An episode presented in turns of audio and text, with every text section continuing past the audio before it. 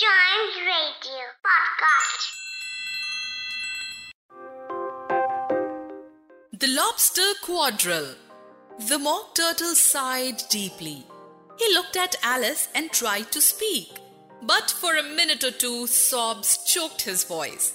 At last, the Mock Turtle recovered his voice and, with tears running down his cheeks, he went on again.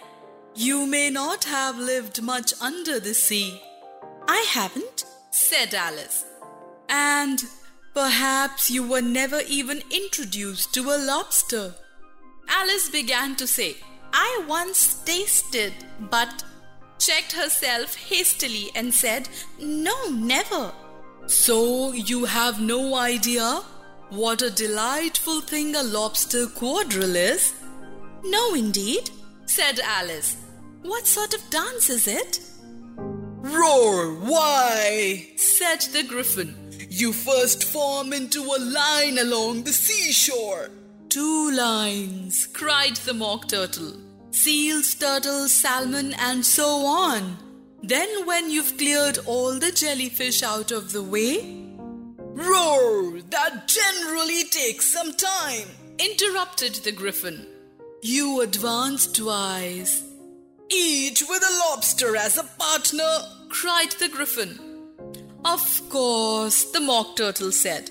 Advance twice, set two partners. Change lobsters and retire in same order. Roar! continued the griffin.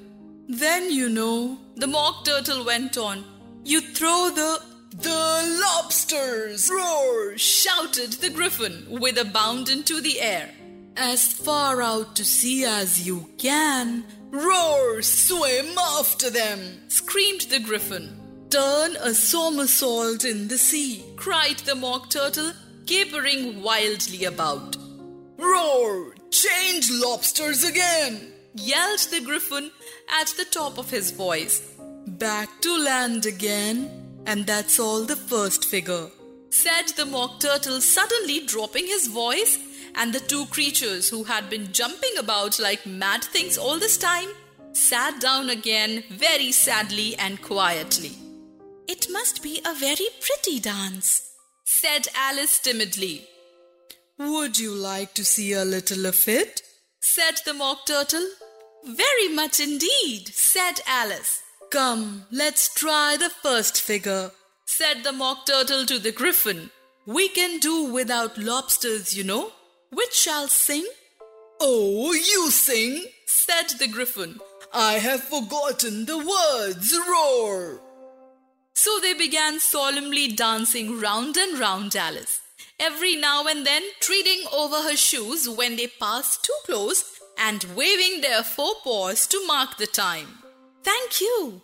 It's a very interesting dance to watch, said Alice, feeling very glad that it was over at last. And I do so like that curious song about the whiting. Oh, as to the whiting, said the mock turtle, they? You've seen them, of course. Yes, said Alice. I've often seen them at din. She checked herself hastily. I don't know what din may be, said the mock turtle. But if you've seen them so often, of course you know what they are like. I believe so, Alice replied thoughtfully. "Mm, They have their tails in their mouths, and they are all over crumbs. You are wrong about the crumbs, said the mock turtle. Crumbs would all wash off in the sea, but they have their tails in their mouths, and the reason is. Here, the mock turtle yawned and shut his eyes.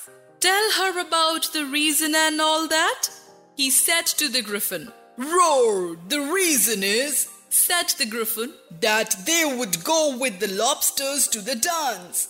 So they got thrown out to sea. So they had to fall a long way. So they got their tails fast in their mouths. So they couldn't get them out again. That's all. Thank you, said Alice. It's very interesting. I never knew so much about whiting before, Roar! I can tell you more than that if you like. said the griffin. Do you know why it's called a whiting? I never thought about it, said Alice. Why? It does the boots and shoes. The griffin replied very solemnly. Alice was thoroughly puzzled. Does the boots and shoes? She repeated in a wondering tone.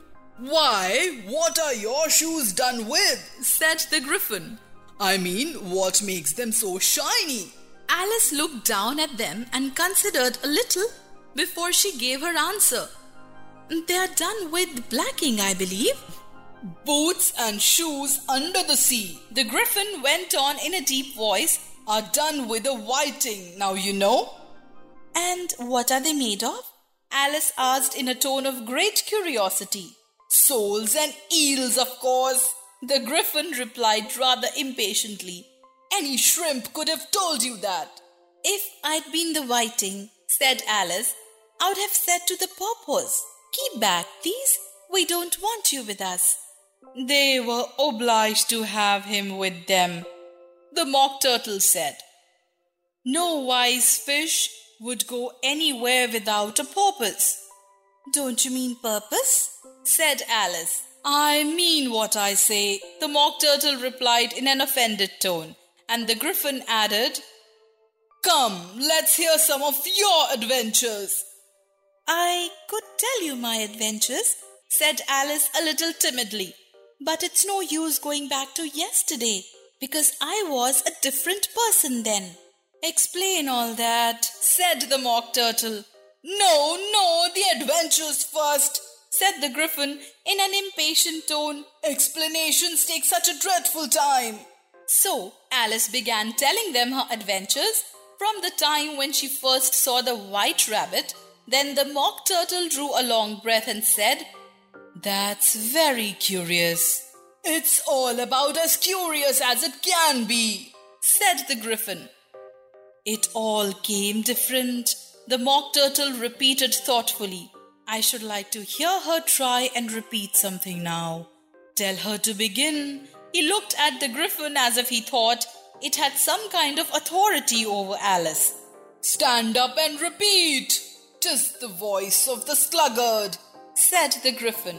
How the creatures order one about and make one repeat lessons, thought Alice. I might as well be at school at once. However, she got up and began to repeat it, but her head was so full of the lobster quadrille that she hardly knew what she was saying, and the words came very queer indeed. That's different from what I used to say when I was a child, said the griffin. Well, I never heard it before, said the mock turtle, but it sounds uncommon nonsense. Alice said nothing. She had sat down with her face in her hands, wondering if anything would ever happen in a natural way again. But about his toes, the mock turtle persisted. How could he turn them out with his nose, you know? It's the first position in dancing, Alice said, but was dreadfully puzzled by the whole thing and longed to change the subject. Go on with the next verse, the griffin repeated impatiently. It begins, I passed by his garden. Alice did not dare to disobey, though she felt sure it would all come wrong, and she kept singing in a trembling voice. What is the use of repeating all that stuff? The mock turtle interrupted. If you don't explain it as you go on, it's by far the most confusing thing I ever heard. Yes, I think you better leave off, said the griffin, and Alice was only too glad to do so. Roar! Shall we try another figure of the lobster quadrille? The griffin went on. Or would you like the mock turtle to sing you a song? Oh, a song, please, if the mock turtle would be so kind. Alice replied so eagerly that the griffin said in a rather offended tone, Hmm, no accounting for tastes. Sing her turtle soup, will you, old fellow? The mock turtle sighed deeply and began in a voice sometimes choked with sobs to sing. Chorus again! cried the griffin, and the mock turtle had just begun to repeat it when a cry of the trial's beginning! was heard in the distance. Roar! Come on! cried the griffin, and taking Alice by the hand, it hurried off. What trial it is! Alice panted as she ran, but the griffin only answered, Come on!